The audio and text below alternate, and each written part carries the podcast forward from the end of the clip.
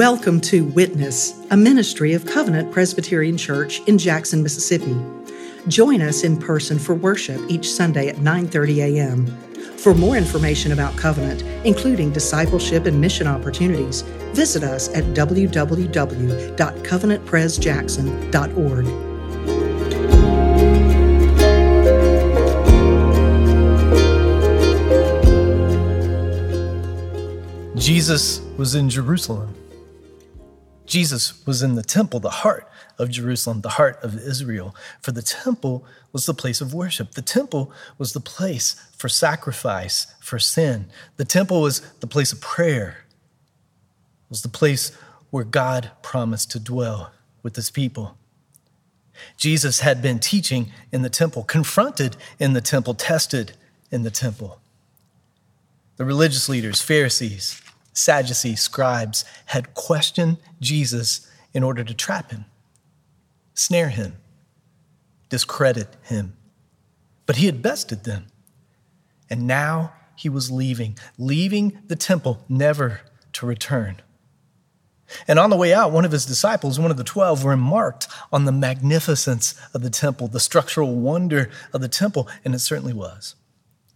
Now, this was not the first temple in Jerusalem. That temple was built by King Solomon. It was destroyed in the 6th century BC. This was the second temple, completed about 400 years before our passage. But King Herod, the king who ruled when Jesus was born, wanted to develop the temple, improve the temple, expand the temple, make it a monument to his reign. So for 50 years, the temple had been under continuous construction. Herod had expanded the base so that it encompassed 35 acres, a circumference of about a mile. 12 football fields could have fit inside it. Some of the blocks that were used in the construction were over 60 feet long and weighed over 1 million pounds. The portico or port surrounding part of the temple was 45 feet wide and it was supported by four rows of columns that rose 45 feet tall. The sanctuary itself was 12 stories tall. Along with stone, construction consisted of white marble and gold. It was massive, it was stunning, it was breathtaking, it was a wonder. So the disciples were leaving the temple in awe. And then Jesus' words surely left them in awe. Listen to them again. This is from verse 2. There will not be left here one stone upon another that will not be thrown down. Jesus says, it may be marvelous, it may be stunning, it may be a wonder, but it's going to be gone. And we're not told their immediate reaction. But the question, questions come later. As they sat on the Mount of Olives, which lies across the Kidron Valley about a mile opposite of Jerusalem, and it rises 300 feet above Jerusalem, they were once again looking upon the temple, of course, this time from a distance. And as they did so, four disciples approached Jesus. These were four of his first followers Peter and Andrew, James, and John. These fishermen had been with Jesus since the beginning. For three years now, they had sat under his teaching. They had witnessed his miracles. These four came to Jesus and they asked him this Tell us, when will these things be? And what will be the sign when all these things are about to be accomplished? In other words, they're asking, when will it happen? When will the temple fall? When will the temple be destroyed? How will we know that it's about to happen?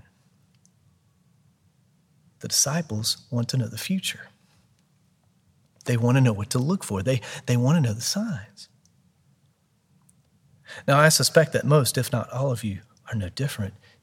You want to know what's going to happen. You want to know the future. You might not put it like that. You'd like to know what, what will tomorrow bring?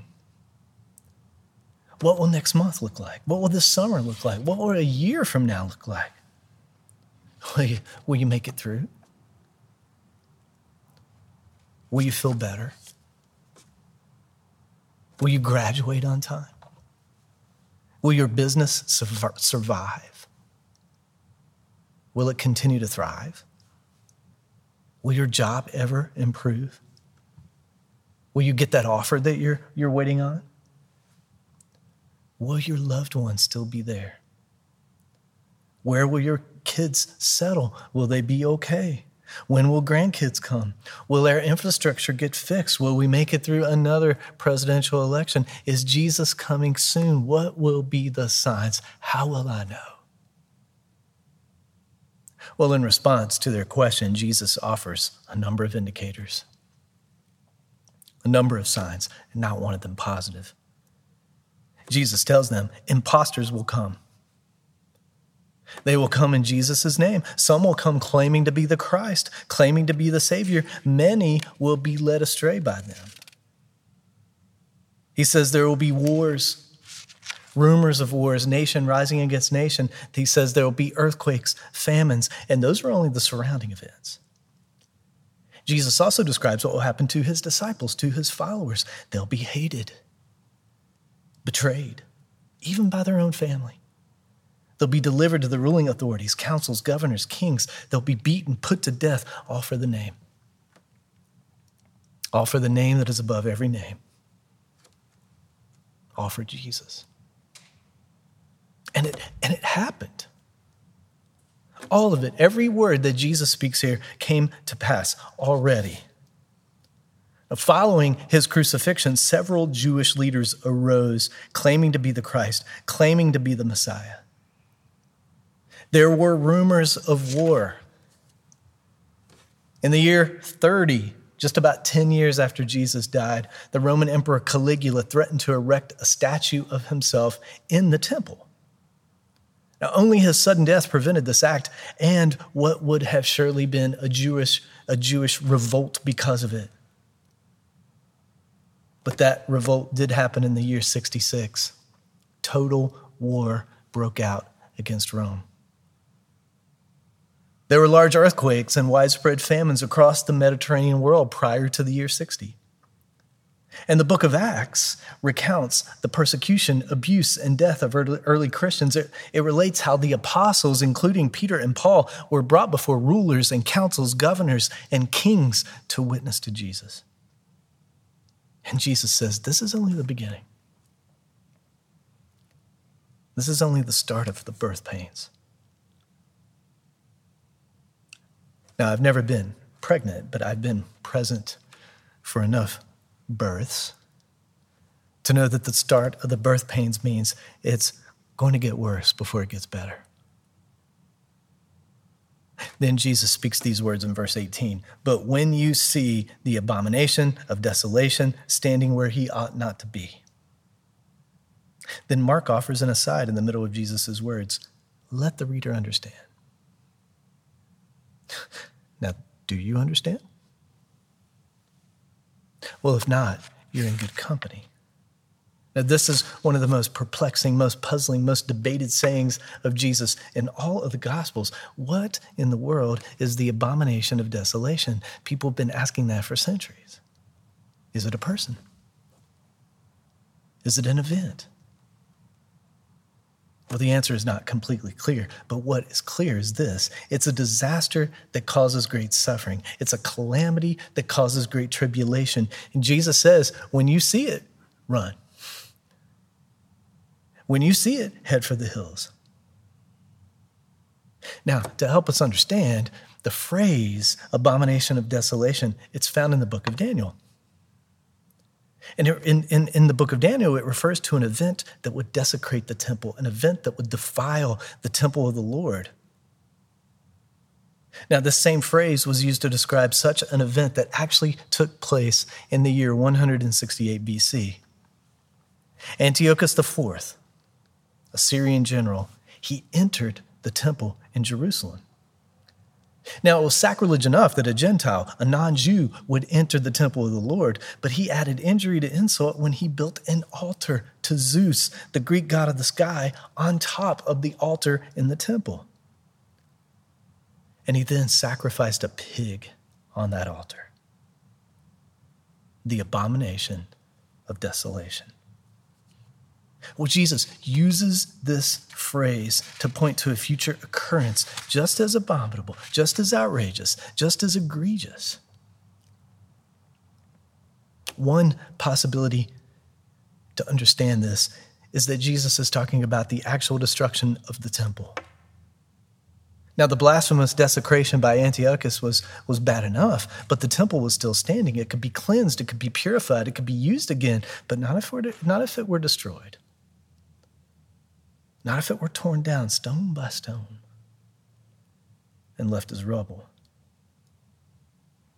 which is exactly what happened in the year 70 the Romans took Jerusalem, and General Titus and his army entered the temple and they demolished it. The abomination of desolation. And when this happened, when, when, when the Roman army destroyed Jerusalem and destroyed the temple, this was a great time of suffering for those who lived there. This was a great time of suffering for those who were in the surrounding areas, a great time of tribulation. when more false Christs arose. But Jesus promises, he promises that in the midst of suffering, in the midst of tribulation, God would take care of his people. He would take care of his elect, those whom he had chosen as his own. Would save them. When Jesus left the temple, he foretells the destruction of the temple. And the reason is, is this the time of the temple was over. The time of the temple was over because the temple was really a place of preparation, one that pointed to Jesus, one that found its fulfillment in Jesus. But God, God promised to be present, dwell with his people in the temple. Jesus Christ is Emmanuel.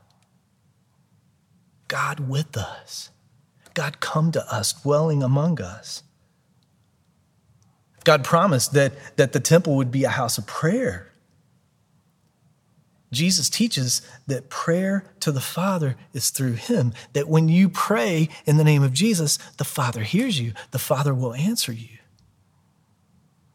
The temple was a place of sacrifice for sin, for the forgiveness of sin. Blood had to be offered over and over and over again for sin that was committed over and over and over again. But Jesus is the great high priest who offered the perfect sacrifice, the once for all sacrifice, the sacrifice that did not need to be offered over and over again.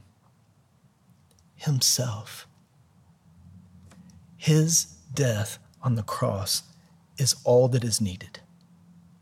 His blood is all that is needed for God's people,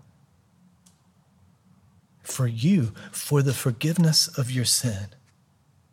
All of it, past, present, future. God's, God's people no longer need the temple. We have the one it pointed to. We have Jesus. Now, as much as the disciples wanted to know the future, wanted to know what was going to happen and how they would know when it was happening, Jesus tells them, eh, eh, Jesus tells them to not always be looking ahead. And he gives them signs, he gives them indicators, but he also tells them this. He says, be on guard. In other words, watch out. Pay attention. Pay attention for false Christs, false teachers, for imposters. He also tells them to endure, in other words, to, to persevere, to be steadfast, to be faithful in the midst of suffering, in the midst of trials, in the midst of tribulations. You see, Jesus does not want his followers just looking ahead, just looking to the future but to live in the present, to faithfully follow Him in the present. loving God with all your heart, soul, mind, and strength, loving your neighbor as yourself, no matter what is going on around you, no matter what is happening to you. Jesus' words may have already come to pass, but what he described to his four disciples still happens. And we see it today. There are still false teachers imposters. Those who come in Jesus' name but, but lead astray, false teachers. And nearly always, the, the, this false teaching hinges on the person of Jesus and the work of Jesus. It nearly always hinges on his identity and his saving work on the cross. And, and typically it goes something like this Hey, Jesus was a great teacher. He was a great prophet. But he, but he wasn't God. Or it goes something like that. He was God or, or a God, but not a man. Or his death was tragic, but not saving. It simply highlights political oppression that we all need to rise up against. Be on guard, Jesus says. There continues to be war and rumors of war. Ukraine, Russia, Chinese balloons, North Korean missiles. There are earthquakes, earthquakes in Turkey and Syria, famine in South Sudan and Yemen. There continues to be persecuted, betrayed, arrested, beaten, even killed Christians in countries like China or Pakistan or Nigeria or India or Afghanistan, just to name a few, all for the name. All for claiming the name that is above every name. Simply for following Jesus. Now, with all, with all this going on, have you ever wondered about the future? Are these signs?